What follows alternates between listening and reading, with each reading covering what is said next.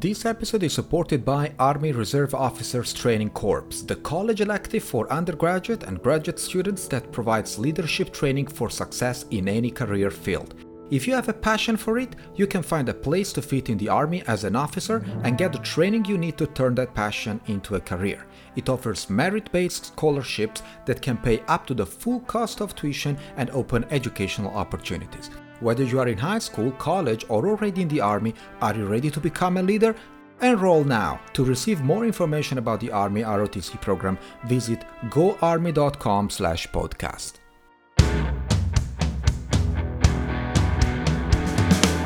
This is Data Science at Home, the podcast that makes machine learning and artificial intelligence easy for everyone.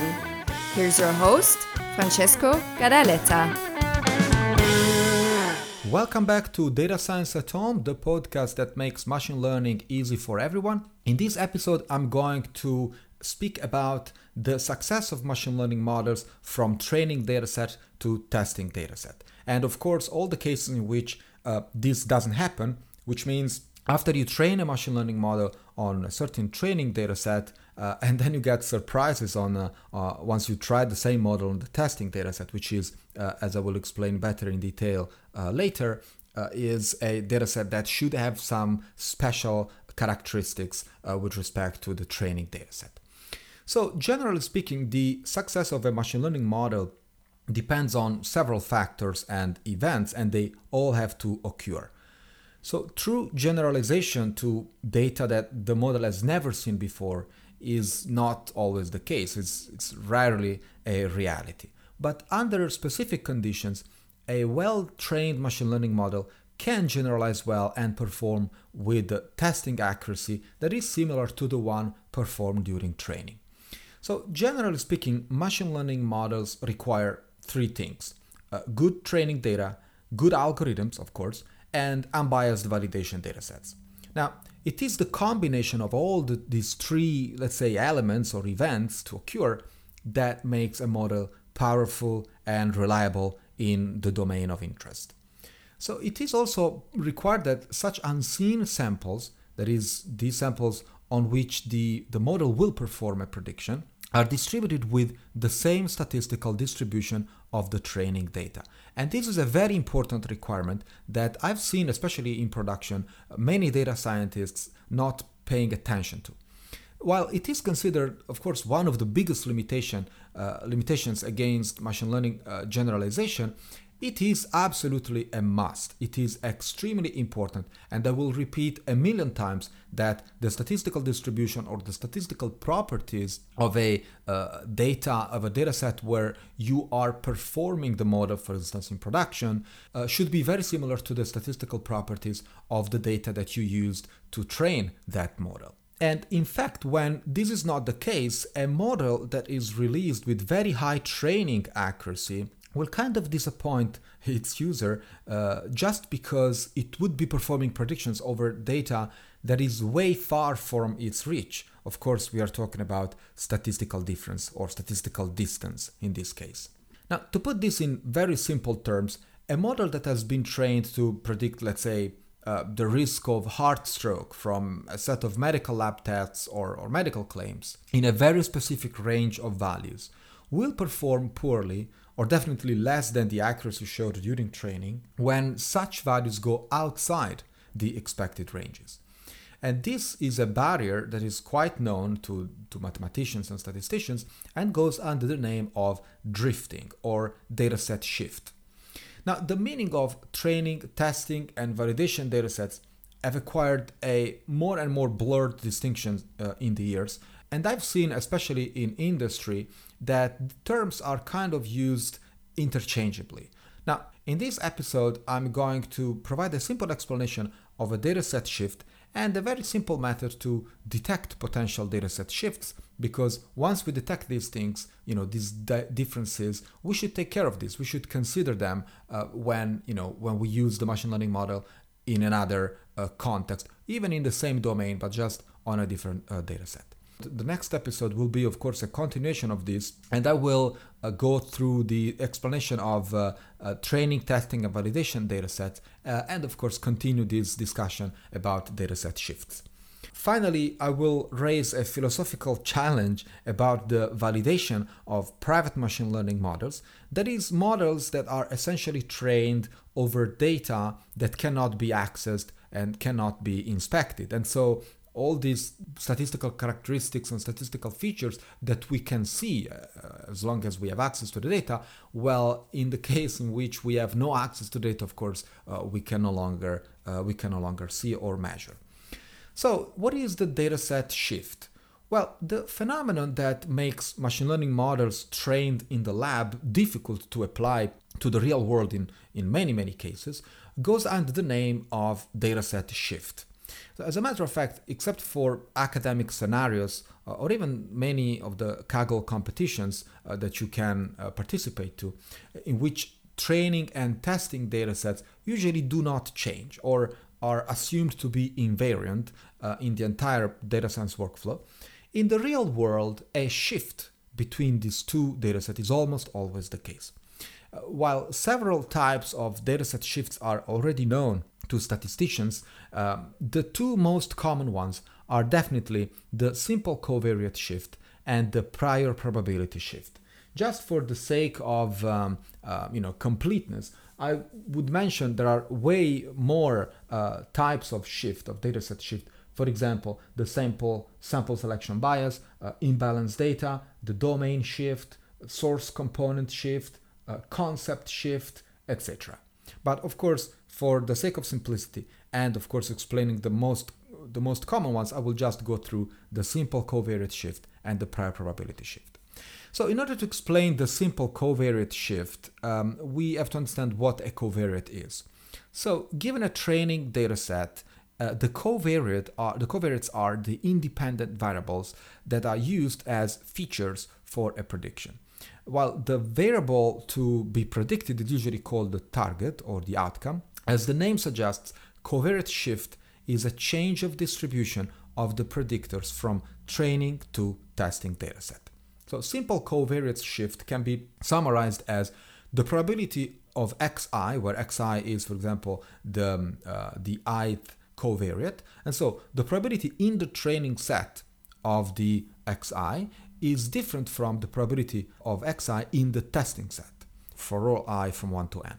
What this means is that if I am training the model uh, using a covariate with a certain probability distribution, uh, I find that later when I test the, the same model on another dataset, uh, I have a surprise, which is the probability distribution uh, that uh, from which a, the same covariate comes uh, is different. Okay, is different from the one that I trained the model with during training. Detecting a covariate shift is not necessarily hard in all scenarios. It is much harder uh, to detect the prior probability shift, which I will summarize in, in just one phrase. The prior probability shift is a difference in the probability of the target variable between training and testing, which means that the variable that I am predicting is distributed according to a certain probability distribution in the training dataset. The training dataset is, of course, the dataset I'm using to tune the model parameters. And then when I move the model to the testing dataset, I find that the probability distribution of the same target variable is completely different. And so think about training, for example, a classifier that classifies uh, cats and dogs in the training data set, I have like uh, the probability distribution of the cats, um, of the presence of the cats in my data set, as, for example, a, a, normal distribution with a certain mean and a certain uh, standard deviation. And then I realized that when I go to the testing data set, the probability distribution of the target variable is, for example, an exponential or a Poisson with a completely different shape. So if that happens, I have the so called prior probability shift. And this is much, much harder to detect for the simple reason that, well, most of the time I do not have the target in the testing set, or well, I should ignore that completely because, you know, that's the main reason why I'm having a machine learning model at the end because I want to make predictions for observations or samples. I do not know the answer. And so I do not know what could be or might be the probability uh, of the target variable in the testing set. Now let's go back to the covariate shift, the simple covariate shift, which is, I think, one of the most common ones. And it can be detected relatively easier, easily. So detecting, uh, as I said, a covariate shift is not necessarily hard in all possible scenarios. It is actually quite easy to spot changes of distributions when these are evident. For example, in the case in which some covariates in the training set are distributed as a normal distribution with a certain mean and a certain standard deviation, and the same covariates are distributed as a very different exponential distribution. So in these cases, of course, there is an, a consistent statistical difference between the normal distribution with mean and standard deviation and the exponential distribution with another parameter and you know you can see the shapes of the two probability distributions being very very different but uh, you know detection of course is much more subtle in those cases in which the two data sets are both distributed as normal distribution with slightly different parameters. For example, they come from the same shape, but the mean and the standard deviation are almost you know comparable and for which there is a huge overlap between data points coming from the training set and the testing set. Well, in these cases, we still have a difference, but it's quite hard to distinguish uh, which points come from which distribution. So what I did, uh, and uh, I will add this to the GitHub and of course uh, report the link in the show notes, is a snippet that shows how covariate shift is first of all generated and eventually detected with variable sensitivity. What you will read from the source code, of course, if you're interested in inspecting the, the source code, is two synthetic data frames that I create from uh, the beta distribution, uh, which is just a statistical distribution, with slightly different parameters. Um, I don't recall the uh, values of these parameters, but you will check that uh, on the on the GitHub. And um, they have slightly different parameters for the training dataset and the testing dataset. So I would say that you know the two clouds of points are statistically similar to each other. So after I do that, so I create these um, these synthetic data frames. Uh, I also create a new feature for both the data frames and annotate which sample belongs to which dataset. And then I combine the two data frames into one and I just drop the new feature into a target variable so that I can train a machine learning model that learns to distinguish samples from training dataset and the testing dataset. And so that what happens is that I have, for example, a logistic regression or a linear regression or even a, another more complex model like a, a, random forest classifier, for example, that uh, learns to distinguish the data points from the training set and the test dataset. And so what happens is that, well, the, the rationale behind this approach is that if I have a model that can easily distinguish the two clouds uh, from training and testing, well, then it means that uh, indeed there is a discrepancy, a divergence, there is a, a, consistent difference, statistical difference between these two data points. If my model struggles to distinguish training dataset from testing dataset, well, then it means that the two are statistically similar. And so, of course, you know, this is not a uh, an exact method in that, that is statistically uh, proved to, to, to work all the time, but it is an empirical uh, approach that, uh, of course, once you have access to the to both the data set, you can measure how different these, these data sets are. And so I empirically set the minimal uh, area under the curve score uh, the area under the curve score is basically a metric that is used to uh, evaluate the um, uh, the accuracy of a model.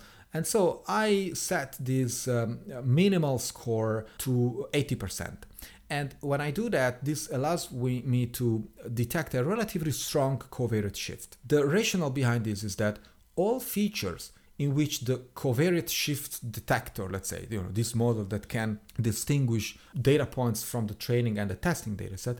So all features in which this detector scores high should be dropped because these are potential source of misclassifications. Because you know the statistical distribution of such features changes quite consistently from the training to the testing dataset so it would be wise to just drop them. Now, unfortunately, this is often the, the rule and not the exception in, in many real world domains. This problem is uh, formally known as covariate shift when the distribution of the input used as predictors or the covariates changes between training and production stages. Now, this is relatively easy to detect as, as long as you have access to both the training and the testing dataset. In many cases, especially for private machine learning, this is not true. And so we will uh, suggest in the next episodes other techniques to detect these differences between training and testing dataset, actually the distribution of uh, points in, uh, t- in training and testing dataset when one has no access to the datasets themselves. This was Data Science at Home, the podcast that makes machine learning and artificial intelligence easy for everyone. If you like the show, don't forget to write a review on Apple Podcast, Stitcher, or Podbean. You can also find us on datascienceathome.com where you can subscribe to our newsletter and get the latest updates. Thanks for listening.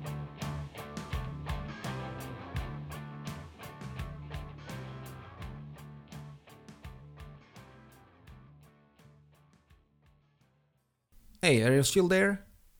Well, let me tell you about the newsletter of Data Science at Home. It's my free digest of the best content in artificial intelligence, data science, predictive analytics, and computer science. Subscribe now, at datascienceathome.com.